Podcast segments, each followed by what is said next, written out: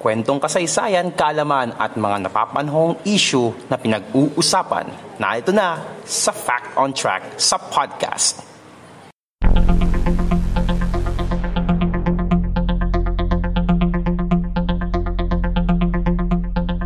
Fact on Track sa podcast.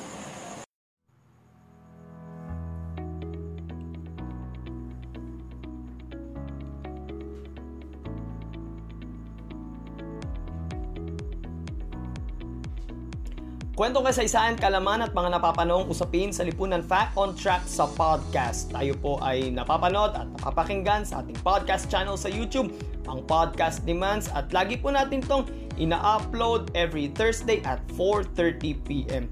At kung bago po kayo sa ating podcast channel ay welcome po kayo and don't forget to subscribe. Click po yung subscribe and also the notification bell button para po masundan nyo po yung mga susunod na episodes ng ating Fact on Track sa podcast, gayon din po sa GPS Podcast na lagi naman po nating ina-upload every Friday at 4.30pm.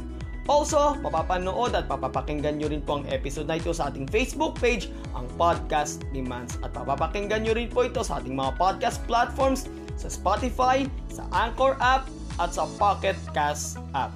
Ngayong araw na ito mga kapodcast ay tutungo naman tayo sa bansang New Zealand na matatagpuan sa halos katimugang bahagi na ng mundo ay nasa southeastern uh, part siya malapit sa Australia. So malayo-layo na ito mula sa Pilipinas.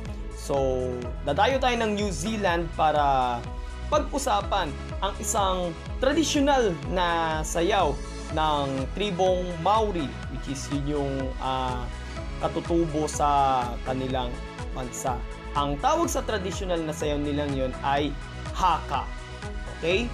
Haka. Hindi yung sa Tagalog na haka-haka yung mga parang mga paniniwala natin. Sa kanila, sa New Zealand, ang tawag sa sayaw na yon ay haka. Okay? Ano nga ba yung sayaw na yon? Yan ang ating pag-uusapan ngayon mga kapodcast.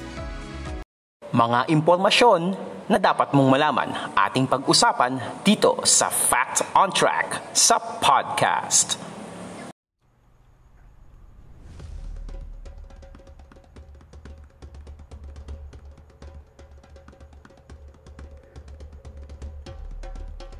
Ang haka ay isang tradisyonal na sayaw ng tribong Maori sa bansang New Zealand. Sa bawat hakbang, sa bawat hakbang ng kanilang sayaw, pinapakita nila sa kanilang kalaban na tinatanggap nila ang hamon nito. Kaya madalas itong gamitin sa mga digmaan.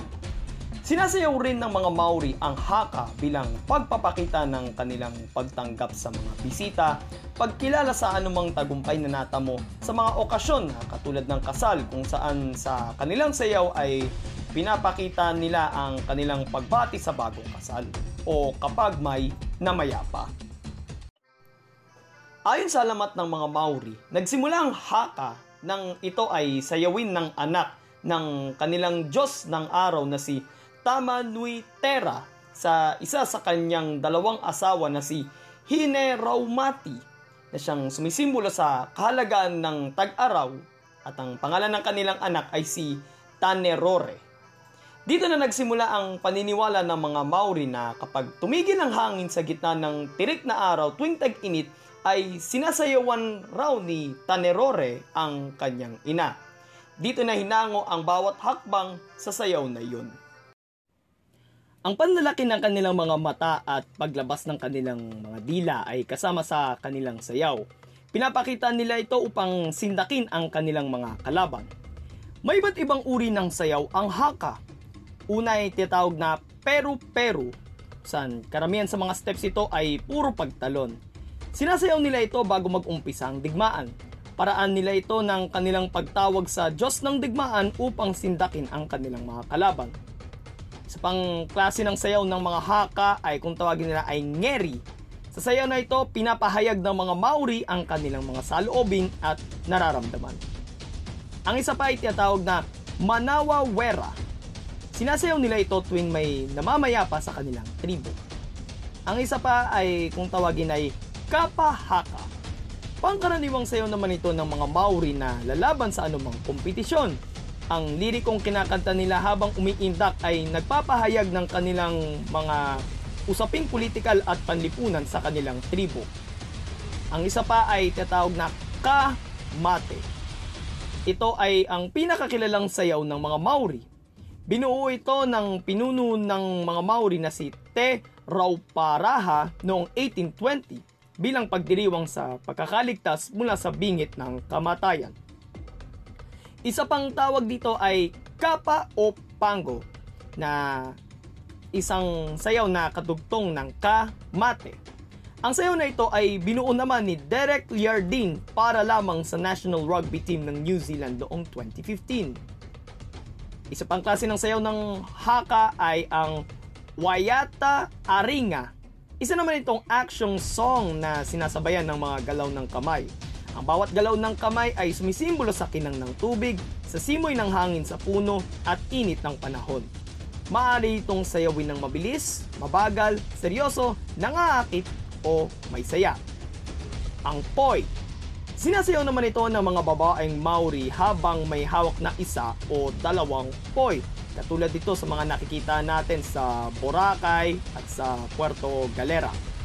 Sa sayaw na ito nakikita ang kagandahan ng isang babae. At panghuli ay ang tinatawag na pukana. Sinasayaw naman kapag may bisitang dadating. Habang sumasayaw, nilalakihan ng mga babae ang kanilang mga mata at pinapakita ang kanilang tattoo sa baba, sa chin, ha? Habang ang mga lalaki naman ay manlalaki rin ang kanilang mga mata at ilalabas rin ang kanilang mga dila o kanilang mga ngipin maaring mailang sa kanilang mga bisita dahil sa pinapakita nilang muka, pero ito raw ang paraan ng kanilang malugod na pagtanggap sa kanilang mga bisita. Sa sports, sinasayaw ng mga koponan na mula sa New Zealand ang haka bago magsimula ang kanilang laro.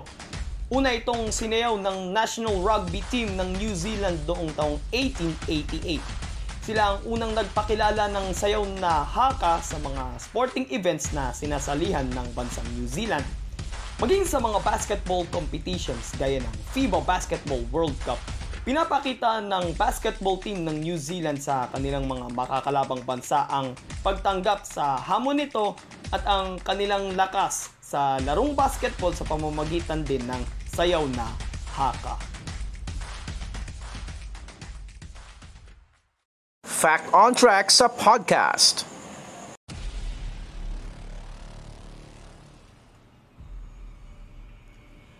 Bukas mga kapodcast para sa pagpapatuloy ng ating Halloween special ng GPS Podcast. Pag-uusapan naman natin ang hindi lang isa, hindi lang dalawa, kundi tatlong highball o bahay. Ang mga bahay na iyon ay pinaniniwalaan daw na uh, may ay nababalot ng kababalaghan. Sabi daw nila na uh, may mga nagpapakita raw di umano dun sa mga bahay na yun. Ang isang bahay ay matatagpuan sa lungsod ng Pasig. Ang isa pa ay matatagpuan sa bayan ng San Ildefonso sa Bulacan. Habang ang isa naman ay matatagpuan naman sa Baguio. Ano-ano kaya yung mga bahay na yan mga kapodcast? Pakinggan nyo po yan bukas, alas 4.30 ng hapon, sa Halloween special ng GPS Podcast. Ito ay may pinamagatang Haunted Highball. So, ano nga ba ang uh, sasabing kababalaghan, mga pagpaparamdam doon sa bahay na yon. Pero ang pinakatanong doon ay ano nga ba ang kasaysayan ng bahay na yon at bakit nga ba parang kinatatakutan ito ng marami sa atin. So, abangan niyo po yan bukas mga kapodcast, 4.30pm sa GPS Podcast. Dito pa rin yan sa YouTube, sa, sa Facebook, at sa mga podcast platforms natin.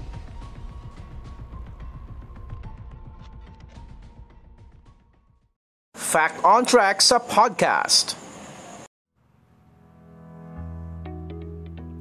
So, yun lamang po mga kapodcast ang topic natin ngayong araw tungkol sa haka, isang tradisyonal na sayaw ng mga ng tribong Maori sa bansang New Zealand kung saan dito ay pinapakita nila sa kanilang nakakalaban na tinatanggap nila ang hamon nito.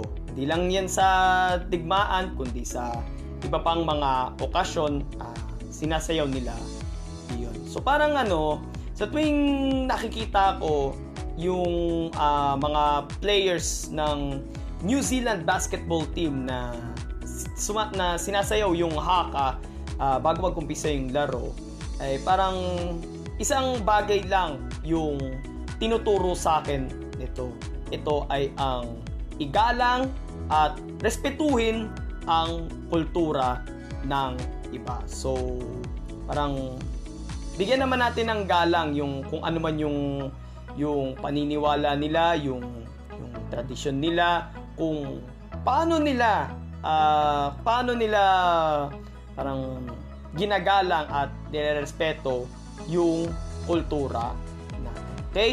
So, yun lamang po mga kapodcast at kung nagustuhan nyo po yung episode natin ngayon, like, comment, share, and subscribe sa ating YouTube and don't forget to click the notification bell button sa ating channel sa Podcast Demands. And huwag nyo rin pong kalilimutan na i-like ang ating Facebook page, Podcast Demands. At itong episode na ito ay mapapakinggan nyo rin po ito sa ating mga podcast platforms sa Spotify, sa Anchor app, at sa Pocket Cast app. Ito po ang Fact on Track sa podcast at ito po si Mans. Papasalamat po sa inyo sa inyong pakikinig. God bless everyone. God bless the Philippines. Purihin po ang Panginoon. See you tomorrow para sa GPS Podcast 4.30pm.